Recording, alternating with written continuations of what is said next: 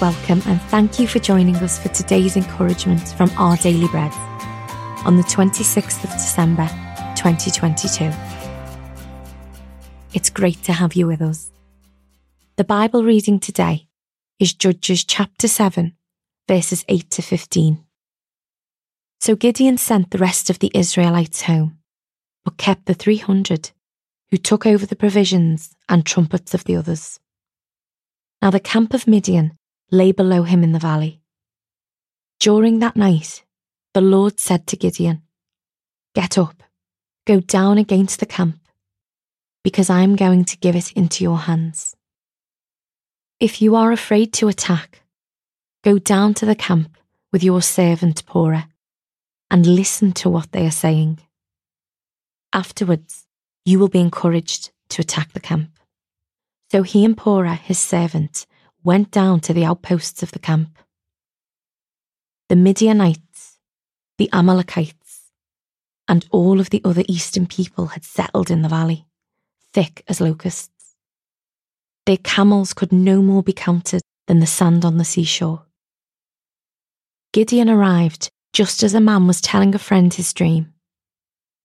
I had a dream, he was saying a round loaf of barley bread came tumbling into the Midianite camp.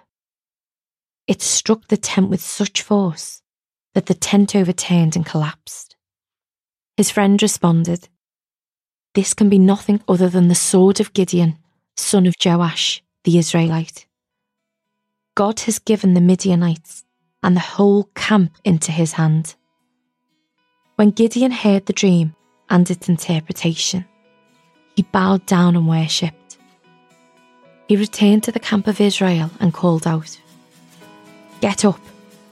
The Lord has given the Midianite camp into your hands.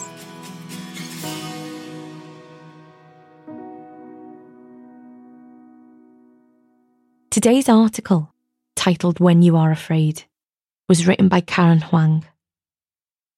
I had a medical checkup scheduled and although I'd had no recent health concerns, I dreaded the visit.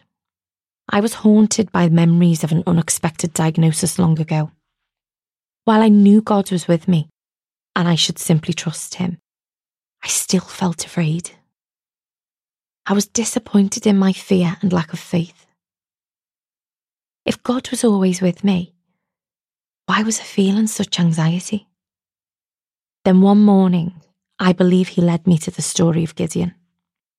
Called mighty warrior, Gideon was fearful over his assignment to attack the Midianites.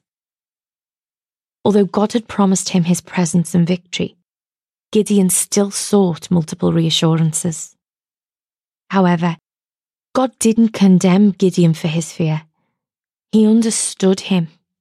On the night of the attack, he assured Gideon again of victory even giving him a way to assuage his fears.